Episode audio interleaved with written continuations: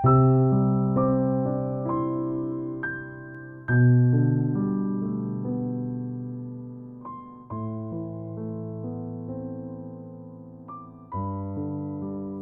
jam 11 malam, ia berdiri di ujung lorong. Dipandanginya lagi tembok-tembok putih yang nampak kusam, pintu besi yang telah berkarat, dan lampu-lampu yang murung menggantung.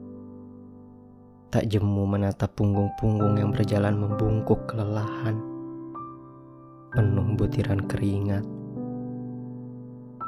Ia ingin kenangkan segalanya. Surat-surat ibu yang lambat diterima, upah yang cuma lewat di tangan, sewa rumah kontrakan yang semakin mahal, harga-harga kebutuhan pokok yang mencekik leher, dan harapan-harapan yang terpaksa dimusnahkan sebelum tumbuh membesar memenuhi pikiran. Lewat jam 11 malam, setelah lonceng tanda pulang bergema, ia berjalan paling belakang. Dibacanya lagi ribuan jejaknya yang dipahat terik matahari. Direndam derasnya hujan malam hari. Jejak keberangkatan dan kepulangan. Jejak-jejak yang mengekalkan seluruh desah nafas.